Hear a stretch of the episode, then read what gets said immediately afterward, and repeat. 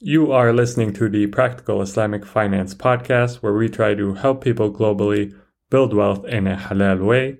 We hope you find it useful and fun.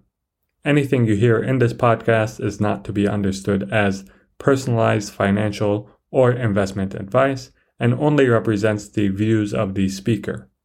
Investing entails risk, including loss of principal. Be sure to do your own due diligence before you make any investment decisions. Assalamu alaikum, my name is Rakaan Kayali and welcome to Practical Islamic Finance. So let's start. Is Forex trading halal or haram? In order to ascertain whether Forex trading is halal or haram, I think it's useful to go through a primer on risk first. When you're engaged in a business transaction, you are likely dealing with risk in at least one of these three ways. You are either engaged in creating risk, and we'll see how there's two types of activities that are creating risk or you are transferring risk. An example of that would be if I sold this property to someone else, I would be transferring the risk of ownership of this property to whoever buys this property. Or I am reducing overall risk.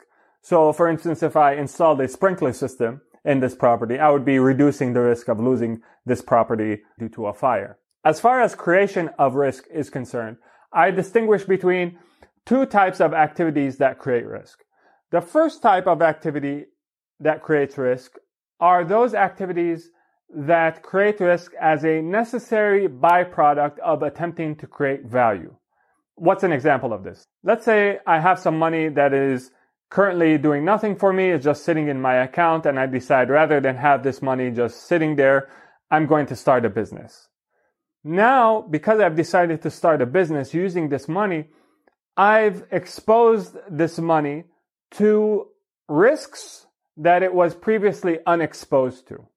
However, I can justify this risk creation by the value that I am attempting to create with the good or service that the business that I'm starting is going to offer. The second type of activity that creates risk are those activities that have no prospects of creating any value. An example of these types of activities is gambling. So if someone were to take the money that they had sitting idly in their account and instead of opening a business, they decide to go to a casino and gamble it at a roulette wheel, they too would be creating risk. But the difference between the risk that they are creating and the risk that someone who opens a business is creating is that in the case of the person that is gambling at the casino, there are no prospects of creating any value from that activity. And these are the types of activities that Islam prohibits. That is, Islam prohibits activities that create risk with no prospects of creating any value. This is what is called in Arabic as al-maysir. And Allah subhanahu wa ta'ala says about al-maysir that these are activities which involve some benefit, but their sin outweighs their benefit. So now that we've went through a brief primer on risk, let's talk about Forex trading. Forex is short for foreign exchange and it represents basically the global market for currency exchange. This is a decentralized market and it is the largest market on the face of the globe, averaging around $5 trillion in daily volume. Now, reasons for people to engage in the Forex market can be summarized in the following three categories.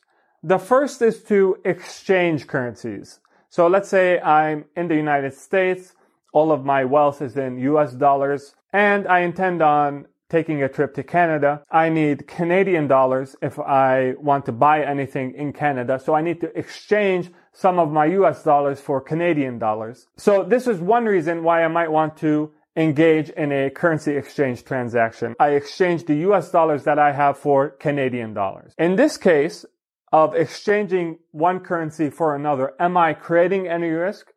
No, I am transferring the risk of owning US dollars to the purchaser of US dollars, and in return, I am assuming the risk of owning Canadian dollars. There is nothing wrong with this from a Sharia perspective. It is completely halal to do.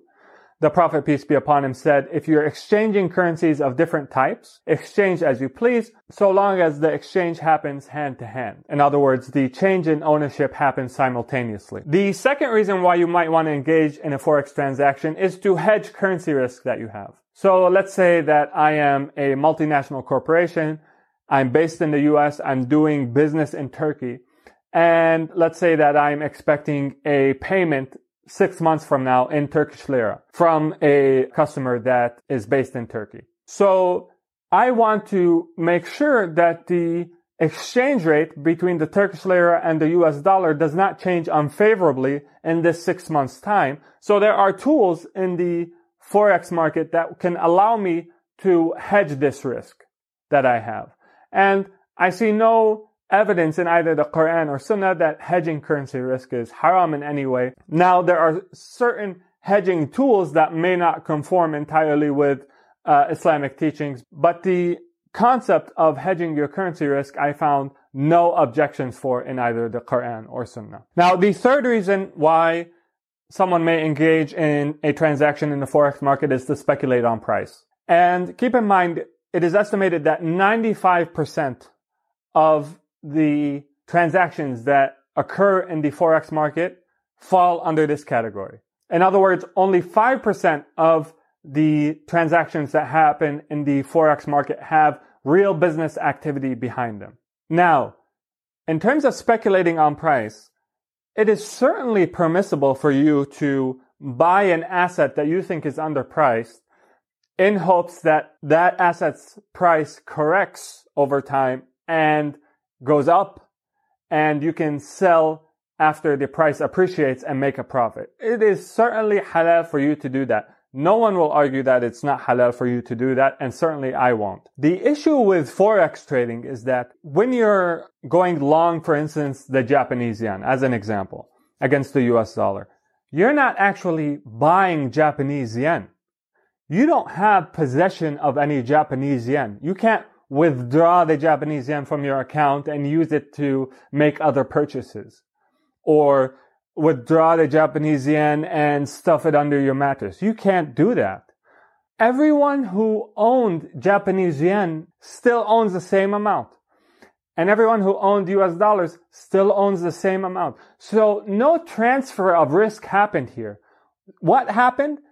A creation of risk happened. You've subjected your wealth to risk that didn't exist previously. And so did the counterparty, the other end of the trade. They subjected their wealth to risk that didn't exist previously. And now the question is, is there any value that is hoped to be created that can justify this risk creation? And if we're being honest with ourselves, I think the answer is plainly no. There is no prospects of value creation from this creation of risk that happened when you decided to take a long position on the yen against the dollar. There is none. You've created risk that didn't exist previously because you're not in possession of any currencies. You're not in possession of the Japanese yen, as is evidenced by the fact that you can't withdraw Japanese yen from your account.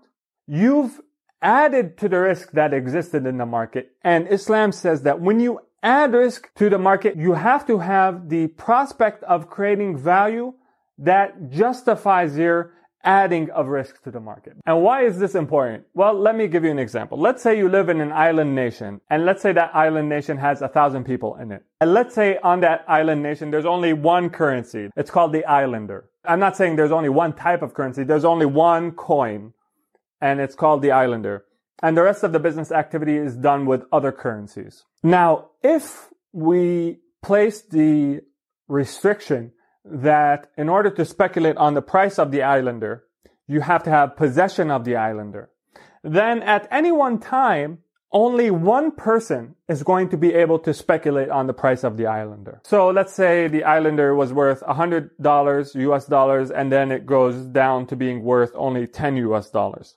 In that case, the only person affected by this is the person that has possession of the islander.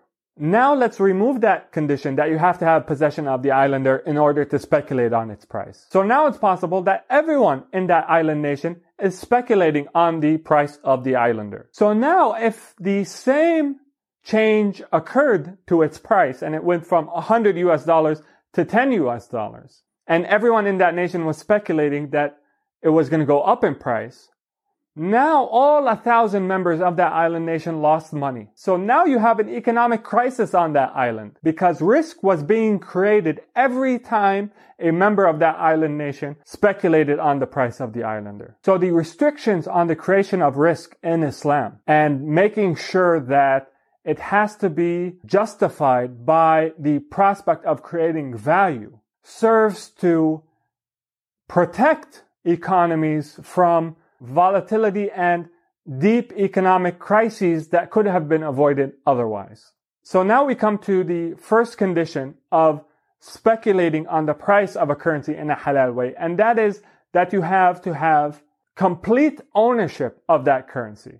And this can only be true if you have complete freedom in what you do in that currency.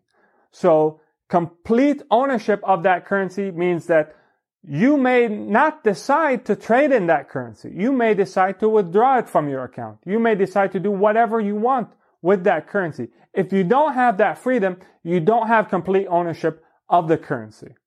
And you haven't met the first condition for halal speculation on the price of a currency. So here I've written the first condition for halal forex trading, which is to perfect your ownership of the currency, which means that you can withdraw that currency. You can do whatever you want with that currency that you're trading with. You are the owner of that currency. The second condition for halal forex trading is that you do not use margin that is provided by the trading platform. The Prophet, peace be upon him, says, you cannot lend money on the condition of a sale when you are taking margin from a trading platform and you're taking that margin under the condition that you use that money that you borrowed to trade currency on their trading platform, you are violating the Prophet, peace be upon him's commandment to not combine a loan with a condition to buy. Why does the Prophet, peace be upon him, say this? Well, because the definition of riba is any loan which includes a contractual requirement for the lender to benefit.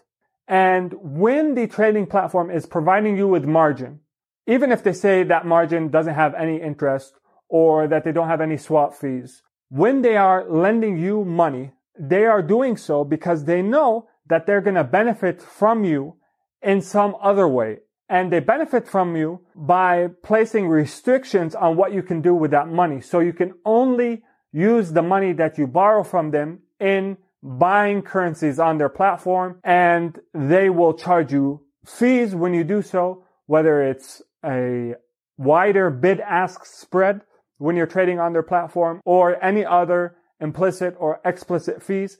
They are benefiting when you trade on their platform or else they wouldn't provide that service. So when they are providing you margin with the condition that you trade on their platform, this is haram. This violates the Prophet, peace be upon him's commandment to not combine a loan with a condition of sale. So in order to speculate on the price of a currency in a halal way, you have to at least meet these two conditions. The first is that you have to have perfect ownership of the currency that you're speculating in. And perfect ownership means that you can withdraw that currency. You can use it for whatever you want. You don't have to use it in trading. The second condition is that you must not use any margin or any leverage or any loans that are provided by the trading platform that is enabling you to trade in these currencies and to speculate on their price. Once you use a loan or borrowed money from the trading platform that is enabling you to trade in currencies so long as their loan is conditional on your using the borrowed money to trade on their platform, and it always is, then that is a violation of the condition that you not use any margin that is provided by the trading platform that you are using to speculate on the currency's price. And currently I know of no trading platforms where these two conditions are met. That is, you have complete ownership of the currency and you don't need any sort of borrowing to trade on their platform. So when you combine the fact that most Forex trading accounts don't meet these two conditions, if not all of them don't meet these two conditions, certainly I haven't seen any. And the fact that it is estimated that 95% of Forex traders are net losers of money. My advice to you is to stay away from Forex trading. It is at least extremely suspect in terms of its halalness. And two, it is statistically a net loser of money for people who engage in it. So that's my opinion on Forex trading. I hope you found it beneficial. Until next time, take care of yourself. Assalamu alaikum and peace be upon you all.